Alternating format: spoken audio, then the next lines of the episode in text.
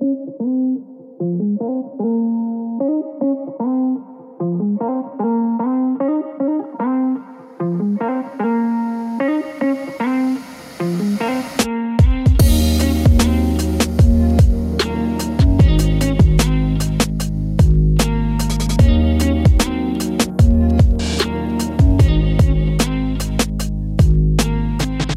Faith and Fable, pastoral podcast that discusses common and often controversial topics from a biblical perspective.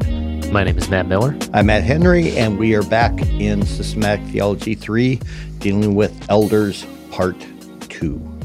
Uh, so, how is the church to be governed? We've begun to talk about that. Our argument has been that it's done through elder rule, which is different from elder led. In fact, we actually talked at length, I did, in my vision and values class for new members because um, they were intrigued by that and exactly how does that work.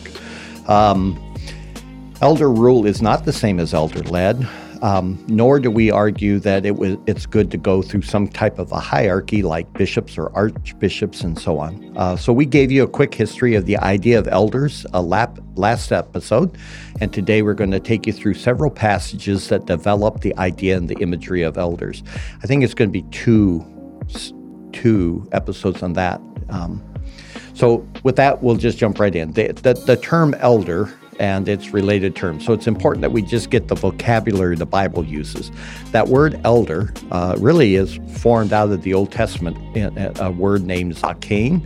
In the Old Testament, it's a word, word used uh, throughout the Old Testament, and it's translated as presbyteros, which is where we get um, Presbyterian or elder in the Septuagint. It just means old.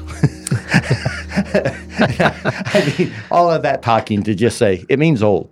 Uh, a guy named James Keith, uh, in his THM thesis, gives a really nice, helpful survey of the word zakain. Uh, he says that it's the state of being which follows being young during this period of prospects for marriage ceases. So you're really past that age of where you're looking to get married. That's out of Ruth. Uh, it, it's the time when gray hair appears or a failing of sight, where the metabolism and mobility slows down, where there becomes a danger of falling. Uh, at age 60 seems to separate the mature man from the aged. Uh, they are to be honored, though, and the younger men are to wait for the elders to speak. And, and in all of that, it's evident that the old man was one who was respected and trusted in the Jewish community. And out of that select group, then, what they apparently would do is select the cream of the crop, so to speak, to be the official elders of the city. And so these were men who were marked by maturity. They've lived life. Um, they were marked by wisdom, and also they were marked by trustworthiness. So that's the Old Testament. Yeah, that's, that's it. it. Yeah. In the New Testament, uh, should not be a surprise then that the word that's used is presbyteros. Um, this is that word you just mentioned from the Septuagint. It's it's a common word, and it's in its simplest definition, it means old or oldest. We're really deep here. uh-huh. uh, there are three categories that this word appears, though. Uh, so for, first, you have the Jewish elders, Matthew twenty-seven. Uh, you then have leaders in the church, First Timothy five, and then Thirdly, you have beings mentioned 12 times in the book of Revelation, for example, always there as 24 men, Revelation 4 4. Uh, and so we've already discussed the first category, and the third um, has no bearing on this study. And so the second category is the only one that we're going to talk about that needs comment. So the use of this word indicates one of two things that uh, the listener here needs to think through. First of all, it is either referring to age, meaning old, or it's referring to spiritual maturity as its primary thought. And we would hold that it's primarily looking at that second one, at the spiritual maturity of right, man. Right. Uh, it is not discounting the age, but that would not be the primary focus. So we see passages uh, like 1 Timothy 4.12, which says, uh, let no one look down on your youthfulness, uh, but rather in speech, conduct, love, faith, and purity, show yourself an example of those who believe. So, Timothy, this is Paul writing in Timothy, and Timothy here is likely in his 30s.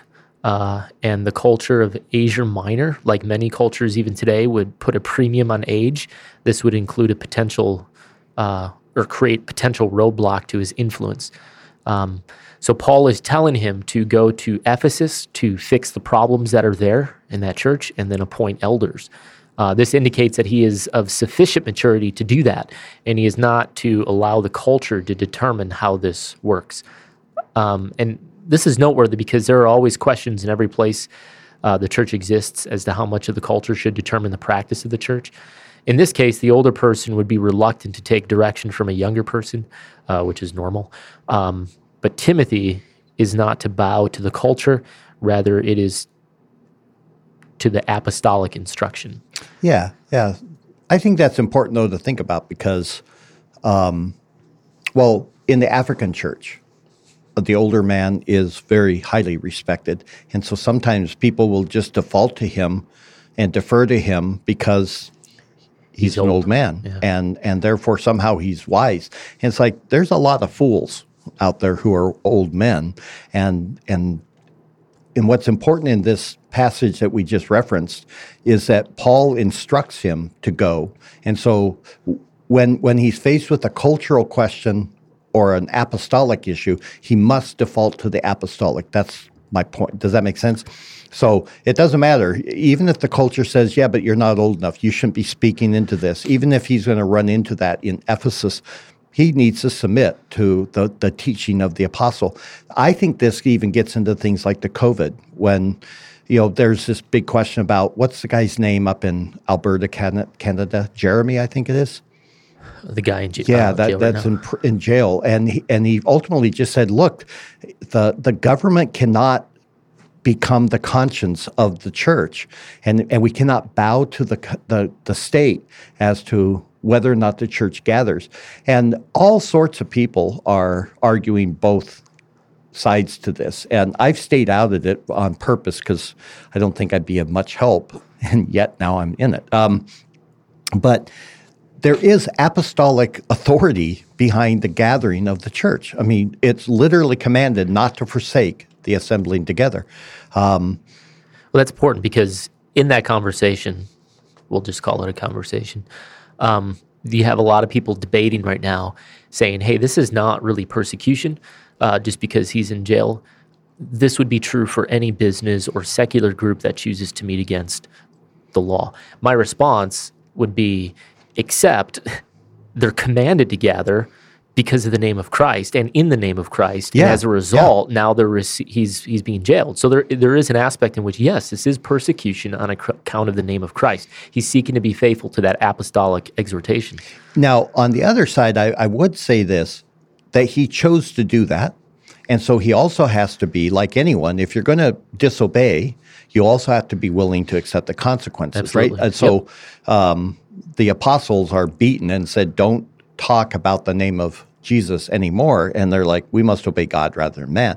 They were willing to accept the fact they're going to get beaten and jailed. Um, and I would argue that it's the state's right to do it, even though they're wrong in doing it, if that makes yes. sense.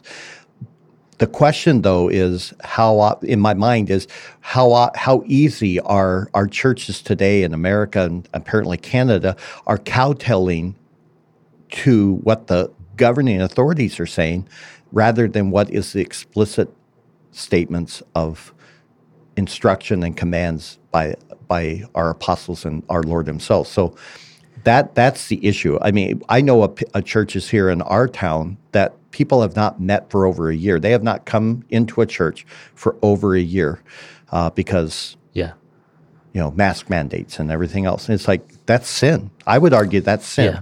Well, and this is why we like to do these episodes on theology because a good ecclesiology is important. Um, because a lot of people's argument back is yeah, they've not met in person for a year, but that is not to deny that they've not met. Um, meaning they've met virtually or via Zoom, so they're still fellowshipping, these kinds of things. That's just bad ecclesiology. Yeah, that, that that's a failure to even understand the basic meaning of fellowship.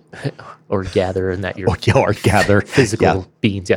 So, so the the point here though with this one is uh, age is not the primary factor when establishing right. elders. Now, let me ask you a question. Do you think that age has no bearing at all? No, I think it does. Um, It's it's a hard one. I, I think we I said I said it this way off mic. You know, if you got some when I went to seminary, I went in in my 30s, but there were some guys that were homeschooled, and they were really good with their grammar too. It was disgusting. um, and they came in and they were like 19 years old. They had already finished 19 or 20 years old. They had finished college already because they were like clep out of the first two years, and now they're in their seminary and they're single. They have nothing but time on their hand, so they they do it in a quick three year and they're out. And so all of a sudden they're 23, 24 years old. Are they qualified to be an elder? They got a degree, but I, I, I was not convinced that they were necessarily qualified yet to be an elder. Um, so they had the training and the skills and stuff like that, but if they got hired on at a church, they would usually in the Constitution they would just be an elder. And um, I always walked away with that with a sense of disquiet. Um, so I do think that there is a point where you have to look at their age as a potential roadblock of them. If if you're a younger man, like how old are you now? 34. 34. So, you know, having people who are older around you helps.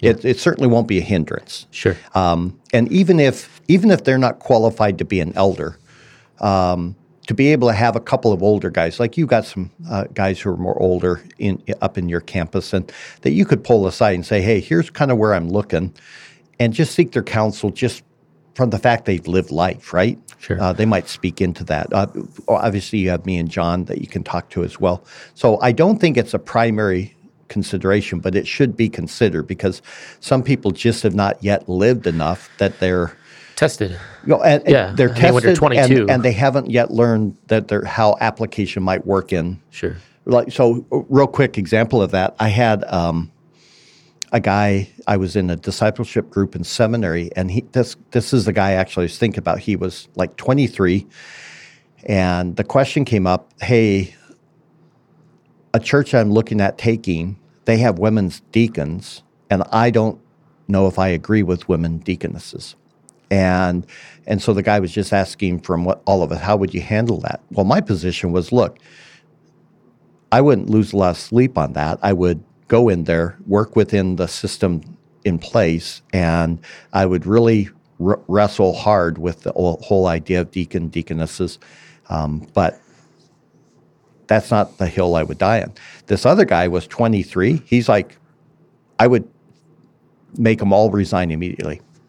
Yeah. I'm like, and by the time we were done talking, he was so hard line that the p- professor who, um, Dr. Montoya, he is just a godly man. He'd been pastoring by that time like 40 years. Um, and he, he's like, You're not going to have your church in about two weeks. And his point was, You're going to just literally get fired. And the guy's like, Well, that's okay. I stand for truth. He's like, No, you don't. You just stand for your opinion.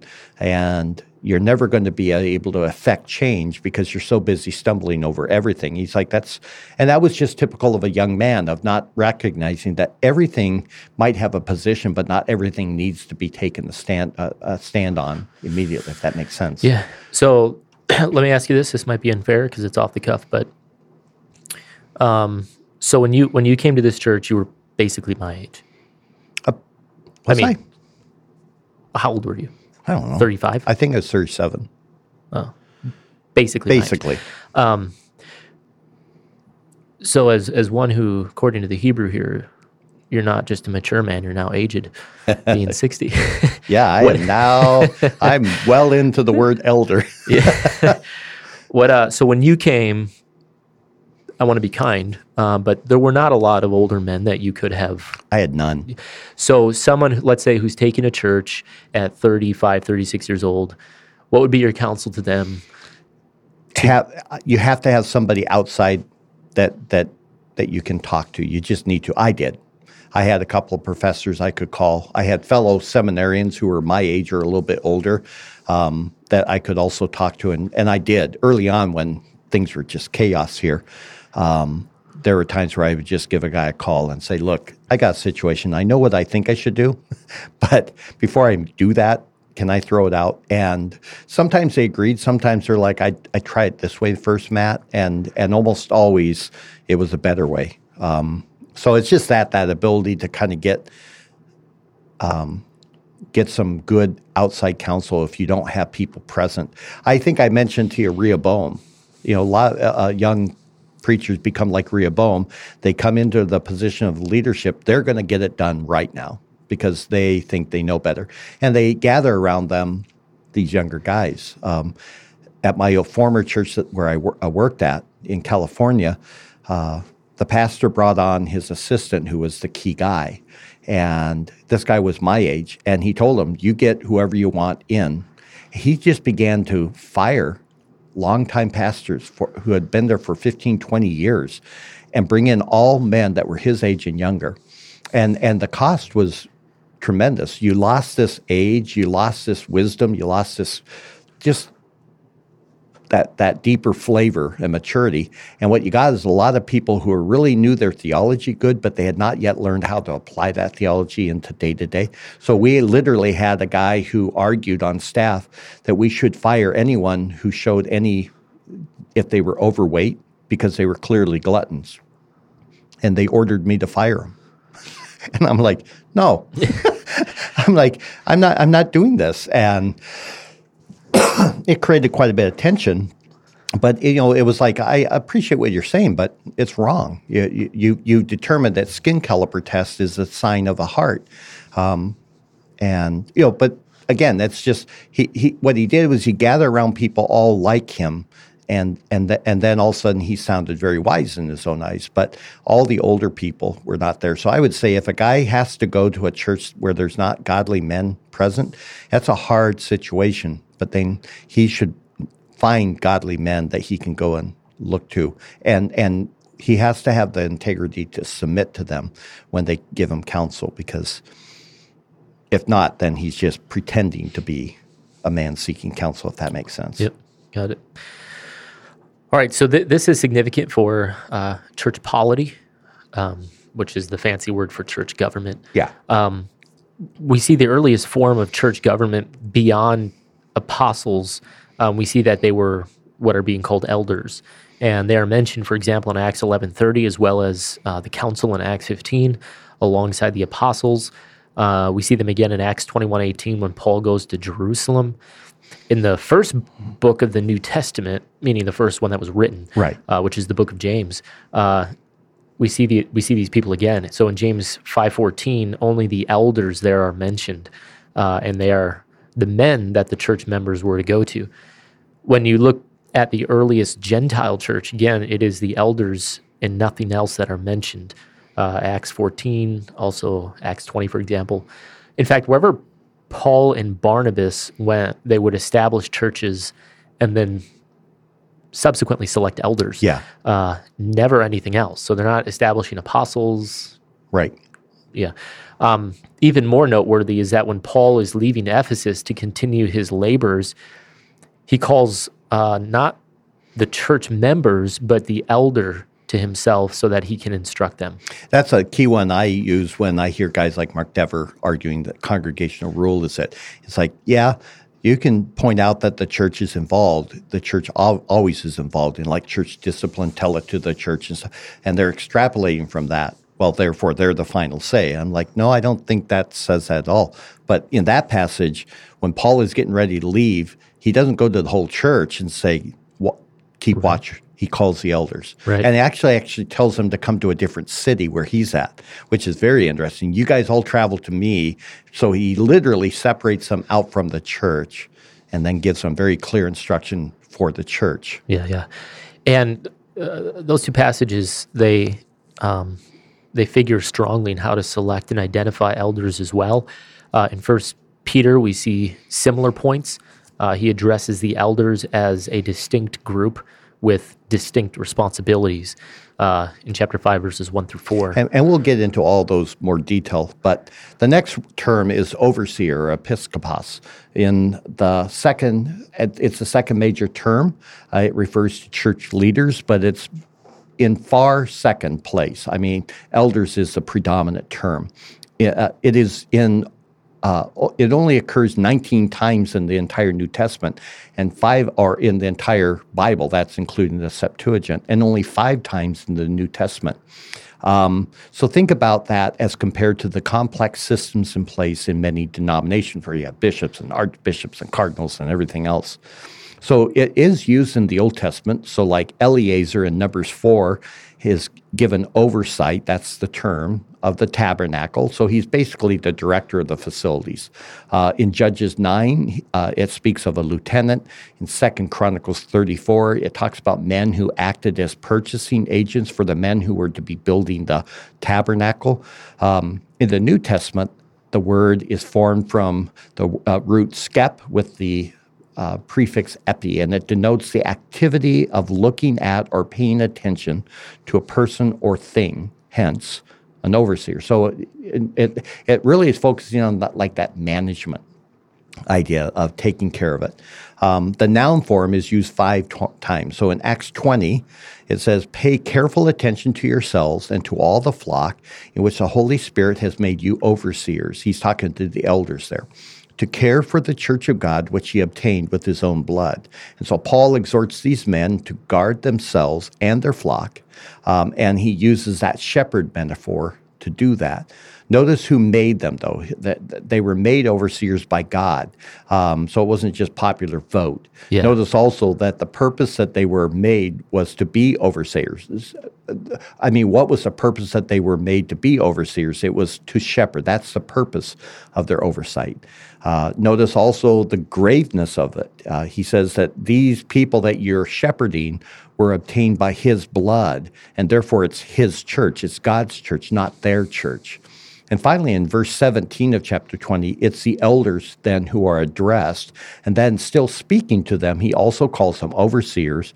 And he also tells them the verbal to shepherd, which is our word for pastor. So, all of the key terms that we're going to talk about are actually resident in that one passage.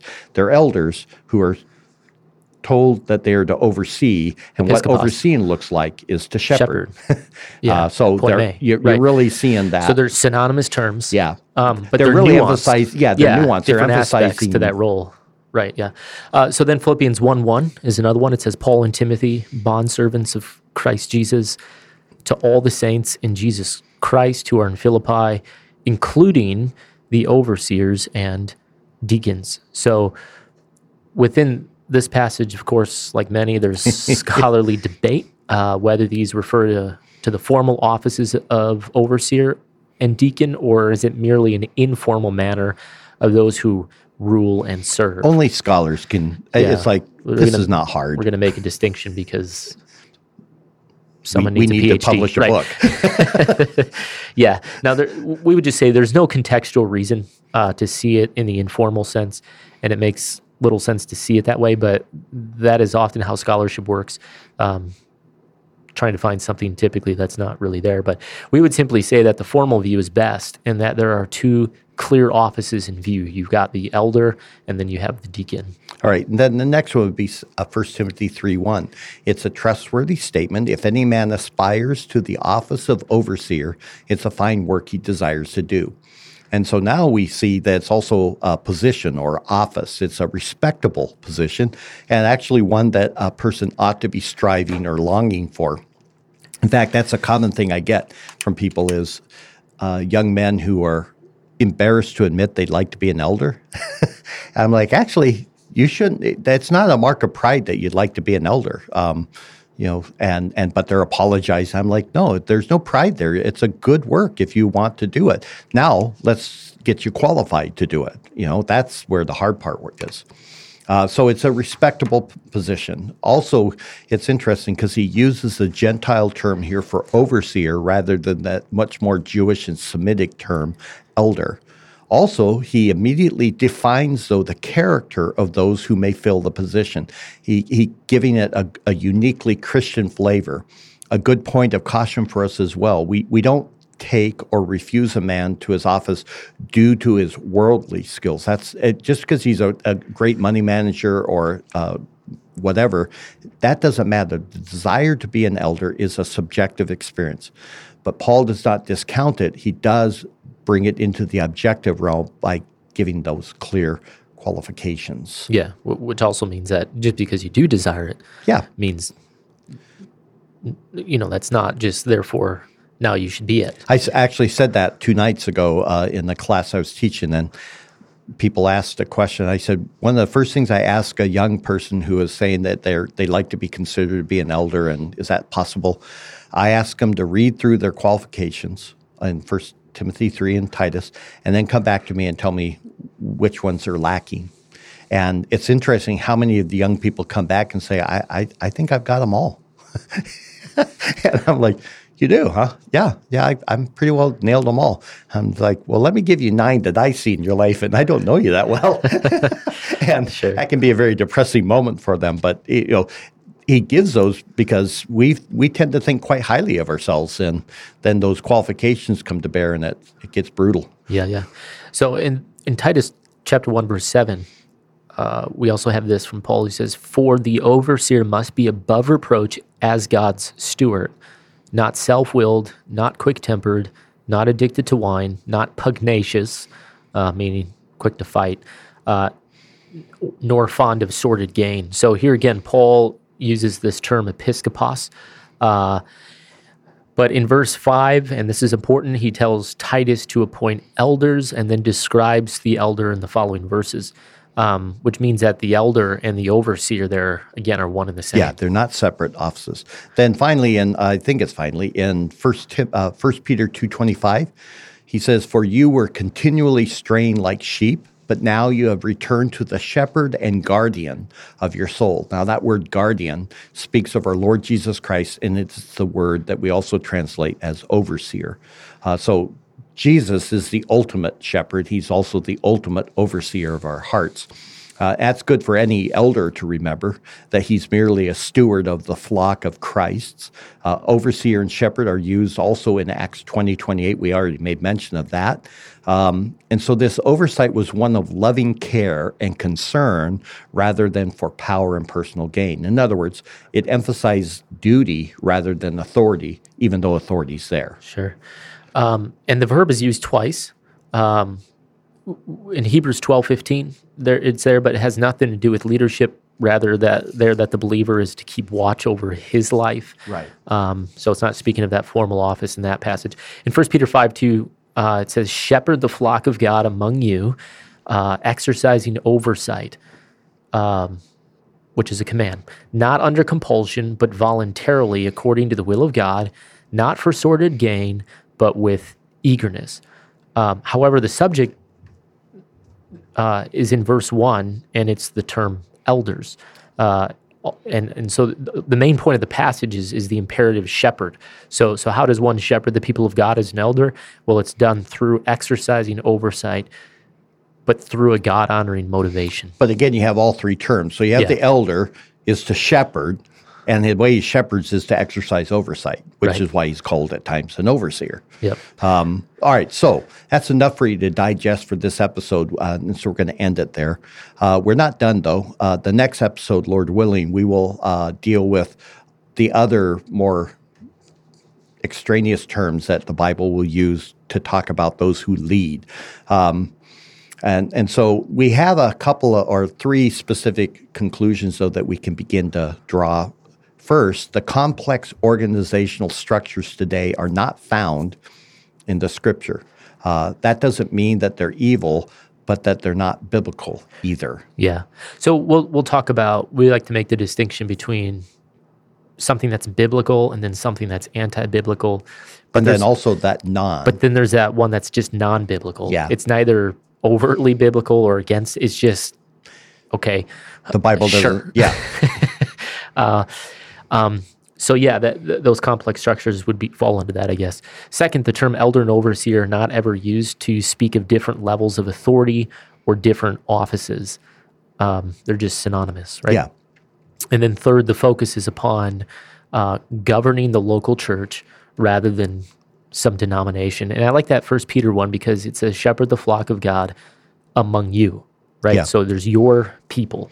And we're going to make a big point of that, that the, the authority of the elder starts and ends with his local congregation. And Yeah. That's where, it, and the moment you start trying to expand beyond that, um, I think a lot of problem Right. comes in. Uh, so we'll pick it up next time, Lord willing, with the other terms used for church leadership. Uh, but we think these will give you a full palette of meaning to what the what a pastor is to be and what he is therefore to do, and it will result in a likely a hard rebuke for what is seen in many churches today. But until then, uh, make sure to tune in, join the conversation. We'd love to hear your thoughts on elder and overseer and bishop. And don't forget to like, share, comment, rate, and review.